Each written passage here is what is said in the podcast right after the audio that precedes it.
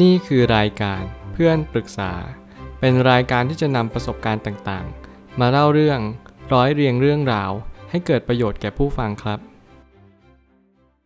สวัสดีครับผมแอดมินเพจเพื่อนปรึกษาครับวันนี้ผมอยากจะมาชวนคุยเรื่อง การปล่อยให้ผู้คนได้เติบโต อาจจะเป็นหนทางที่ดีที่สุด ข้อความทวิตจากมาร์คแมนสันได้เขียนข้อความไว้ว่า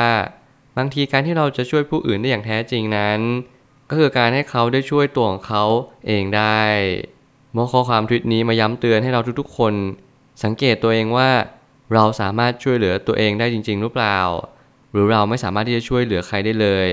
นี่คือคำถามแรก และคำถามที่สองนั่นก็คือ ถ้าเกิดสมมติเราเจอผู้คนที่เขามีปัญหาในการใช้ชีวิต เราจะเข้าไปช่วยเขาอย่างทันท่วงที ตลอดเวลาหรือเปล่า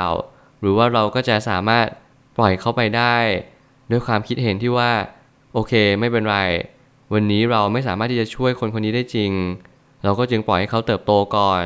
แน่นอนว่าทุกคนจะมีความคิดที่ไม่เหมือนกัน ก็เพียงเพราะว่าเราไม่สามารถที่จะให้ทุกคนมีความคิดเหมือนกับเราได้ เราทำได้แค่เพียง รับรู้เรียนรู้ แล้วก็ตระหนักในสิ่งที่เราพบเจอ ซึ่งในมุมมองของผมและผมก็ยังมีความเชื่อว่า จริง ๆ แล้วเราต้องมีความว่าพอดี มันไม่ใช่ว่าเราไม่ช่วยใครเลย และเราก็ไม่ใช่ว่าช่วยเขาจนเกินพอดี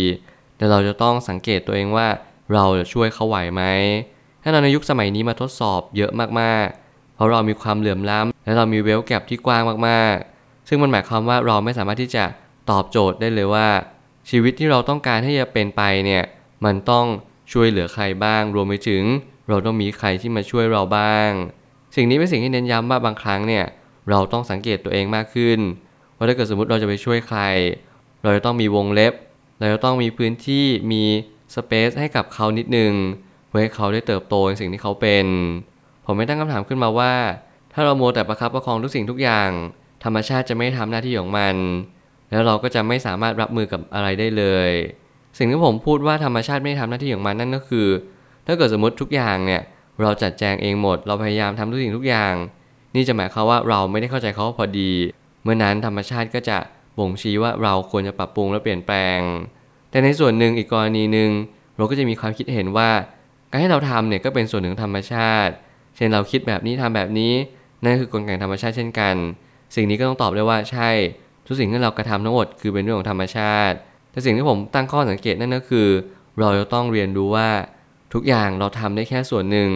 แต่อีกส่วนหนึ่งเราทำไม่ได้เลย เหมือนเราทำ50 อีก 50เนี่ยรอให้ธรรมชาติ รวมไปถึงผู้อื่นตัดสินเรา เราจะไม่สามารถที่จะทำทุกสิ่งทุกอย่างได้ด้วยตัวของเราเอง ทุกอย่างมีจังหวะมีโอกาส และมีสิ่งที่เรามองไม่เห็นอีกเยอะเลยและนี่คือความเป็นจริงอย่างยิ่งของธรรมชาติในโลกใบนี้ ความแข็งแกร่งเริ่มต้นจากการเรียนรู้ที่จะเข้าใจความเป็นจริงตรงหน้า ทางที่ดีที่สุดไม่มีอยู่จริง มันขึ้นอยู่กับสถานการณ์และบริบทร่วมด้วยเสมอ เมื่อบริบทนั้นเปลี่ยนแปลง เราก็แค่เปลี่ยนแปลงตาม ถ้าเกิดสมมติเราเข้าใจในสิ่งที่มันเป็นจริง ๆ เราก็แค่ รับตัวตามตามความเป็นจริง เราไม่สามารถทำอะไรเลยนอกจากนี้และเราทำได้แค่เพียง เรียนรู้ที่จะเข้าใจมันจริง ๆ สิ่งที่เราต้องเข้าใจนั่นก็คือตัวของเราเองว่า เราไม่สามารถทำอะไรได้นอกเสียจากทำปัจจุบันให้ดีที่สุด หรือว่าทำวันนี้ให้ดีที่สุดนั่นเอง สิ่งนี้ผมพูดบ่อยครั้งและเน้นย้ำมากมายก่ายกองเพียงเพราะว่า ถ้าเกิดสมมุติเราอยู่ร่วมอีกบริบทหนึ่งไม่ว่าจะเป็นครอบครัวเราพ่อแม่ลูก รวมไปถึงปู่ย่าตายายเรา เรามีครอบครัวมากมาย เรามีญาติพี่น้องมากมาย แต่เราหารู้ไหมว่าทุกคนมีกรรมเป็นของตัวเอง ทุกคนมีสิ่งที่เรียกว่า สิ่งที่เราไม่สามารถควบคุมมันได้นั่นแหละจะเป็นสิ่งที่ผมให้เหตุผลตลอดว่า เราแค่เรียนรู้ตามความเป็นจริงเท่านั้นพอ ถ้าเราเข้าใจตามความเป็นจริงเรียนรู้ตามความเป็นจริง สิ่งนี้ก็จะทำให้ชีวิตของเราดีขึ้น เพราะว่าเรายอมรับความจริงแล้วว่า สิ่งที่เราทำทั้งหมดในทุกๆวันนี้ เราไม่ทำเพื่อใคร แต่เราทำเพื่อผลประโยชน์มวลรวม เราไม่ได้เห็นแก่ตัว แต่เราก็แค่มองว่า ถ้าเกิดสมมติเราช่วยคนคนหนึ่งมากจนเกินพอดี มันจะเป็นการสปอยไปหรือเปล่า หรือว่าเกิดสมมติเราปล่อยปละละเลยเขา มันจะเหมือนว่าเขาเนี่ยไม่ได้อยู่ในสายตาเราเกินไปไหม นี่ก็จึงเป็นเหตุผลว่าคำว่าพอดีก็จึงเป็นเหตุผลที่ดีในแง่มุมหนึ่ง มันเหมือนเราเริ่มเล่นแร่แปรธาตุมากขึ้น และเราแค่เน้นย้ำตัวเองว่า สิ่งที่เราทำในณวันนี้ดีที่สุดแล้วในณตอนนี้จริง ๆ ถ้าเกิดสมมติเราไม่มีฐานทางการเงิน ญาติเราเดือดร้อนเราช่วยเขาดีไหม นี่คือเป็นการตั้งคำถาม ซึ่งเราต้องมาดูงบการเงินของเราอีกทีแน่นอนการช่วยเหลือไม่ใช่เป็นเรื่องง่าย แต่เราก็ควรช่วยในฐานะที่เราช่วยได้ มันก็จึงสำลิดผลให้ดีที่สุดในทุกๆฝ่าย จุดเริ่มต้นของการเรียนรู้จะเริ่มต้นจากการเข้าใจความเป็นจริงที่เกิดขึ้น แล้วค่อยประยุกต์ใช้ตามสิ่งที่ควรจะเป็น มันจึงไม่มีหลักการที่ตายตัว ถ้าเกิดสมมุติว่าจุดเริ่มต้นของเราคือ เรียนรู้ที่จะเข้าใจว่าคนคนนี้เป็นลักษณะนี้ เราก็จึงออกแบบแล้วว่า เราควรช่วยคนนี้เท่าไหร่ เพราะแต่ละคนต้องการการช่วยเหลือไม่เท่ากัน บางคนเขาต้องการการช่วยเหลือมาก เพราะว่าเขาไม่สามารถพยุงตัวเองขึ้นมาได้ ไม่ว่าจะเป็นการช่วยเหลือตัวเขาเอง รวมไปถึงการที่เขาไม่มีทางทั้งการเงินรวมไปถึงศักยภาพเพียงพอ สิ่งนี้เป็นสิ่งที่เน้นย้ำว่าเราไม่ควรดูถูกใคร และเราไม่ควรที่จะใช้ประโยชน์จากใครมากจนเกินพอดี ทุกสิ่งต้องรักษาข้อพอดีเอาไว้ รักษาสมดุลในชีวิต แล้วก็จึงเข้าใจว่า บางครั้งการที่เราช่วยเหลือคนอื่น เราก็ต้องมีสติปัญญาเข้าร่วม เมตตาอย่างพอดีใช้ปัญญาเข้าแทรก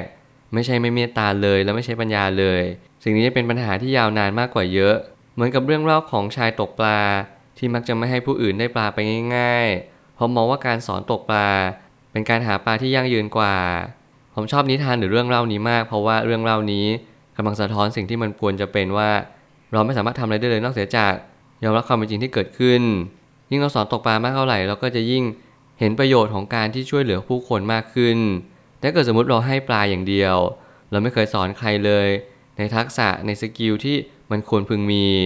นั่นจึงหมายความว่าเขาไม่สามารถที่จะพึ่งพาตัวเองได้หลังจากที่เราไม่อยู่ โอกาสในชีวิตมันไม่ได้ง่ายขนาดนั้น มันไม่ได้เหมือนกับว่า มีคนมาหยิบยื่นโอกาสให้เราทุกๆวัน หรือทุกเมื่อเชื่อวันตลอดเวลา แต่มหมายความว่าเราต้องหยิบฉวยโอกาส ควายคว้าหาโอกาสเองบ้าง นั่นจึงเป็นหนทางที่ดีที่สุด ไม่ว่าเราหรือเขา ขอให้เรียนรู้ว่าทุกคนมีเหตุผลของตัวเอง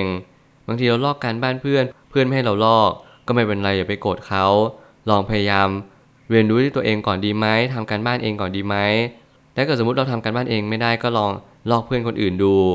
แน่นอนนี่คือการปรับตัวนี่คือการเปลี่ยนแปลง ผมไม่ได้บอกว่าสิ่งใดทำแล้วดี ทุกคนต้องตั้งใจเรียนทุกคนต้องห้ามลอกการบ้านเพื่อน ผมไม่เคยแนะนำแบบนั้น เพียงแต่ว่าเราต้องทำในจุดที่ว่าเข้าใจสิ่งที่ตัวเองเป็นก่อน แล้วเราทำในสิ่งที่มันควรจะเกิดขึ้น มันก็จึงเป็นสิ่งที่เป็นผลลัพธ์ที่ดีตามมา สุดท้ายนี้ทุกคนจะมีวิธีที่แตกต่างกันไปแต่ละคน ซึ่งมันย่อมประกอบไปด้วยปัญญา ประสบการณ์ และวัฒนธรรมที่หล่อหลอมขึ้นมาตั้งแต่เกิด ถ้าเกิดสมมุติเราเข้าใจดีว่า ทุกวันนี้ที่เราเป็นไป ก็เนื่องด้วยการหล่อหลอมจากอดีต ทุกสิ่งทุกอย่างที่เราเป็น มันก็มีเหตุผลมาตั้งแต่ ที่เราตัดสินใจทำสิ่งสิ่งหนึ่งขึ้นมา แน่นอนว่ามันไม่มีอะไรผิดแผกจากสิ่งที่มันควรจะเป็น ขอให้เรารับรู้ว่าปัญญาประสบการณ์และวัฒนธรรม มันเป็นตัวหล่อหลอมเราขึ้นมา ไม่ใช่สิ่งใดสิ่งหนึ่ง และเราไม่ได้อยากเป็นหรือว่าอยากทำในสิ่งที่เราอยากทำและอยากเป็นอยู่ทุกวันนี้ ขอให้เราลึกว่าทุกอย่างที่ผิดพลาด ขอโทษให้เป็นอภัยให้ได้ และใครที่ทำผิดพลาดกับเรา จงเข้าใจเขาและยอมรับว่าบางสิ่งบางอย่าง มันไม่สามารถที่จะทำให้ได้ดั่งใจเราตลอดเวลา คนเรามีฮอร์โมน คนเรามี ความหงุดหงิด คนเรามีความไม่เข้าใจกัน มันเป็นเรื่องธรรมชาติ ถ้าเราเข้าใจแบบนี้เรียนรู้แบบนี้แน่นอนเราก็จะค้นพบว่า การเข้าใจเนี่ยมันไม่ได้เป็นเรื่องยากเลย ถึงแม้ว่าผมอาจจะบอกให้คุณเข้าใจทุกๆคน แต่ทุกคนก็ควรที่จะเข้าใจตัวเองกันไม่ใช่หรอ เมื่อเราเข้าใจตัวเองเราก็จะเข้าใจคนอื่น งานเราจะหนักหน่อย ยากหน่อย แต่วันหนึ่งเราจะมีความสุขมากกว่าคนอื่นทำแบบนี้ต่อเนื่องไปเรื่อยๆและชีวิตเราจะเบาลงอย่างแน่นอน ผมเชื่อทุกปัญหาย่อมมีทางออกเสมอ ขอบคุณครับ รวมถึงคุณสามารถแชร์ประสบการณ์ ผ่านทาง Facebook Twitter และ YouTube และอย่าลืมติด Hashtag เพื่อนปรึกษาหรือ f r ร e n d t a l k a ด้วยนะครับ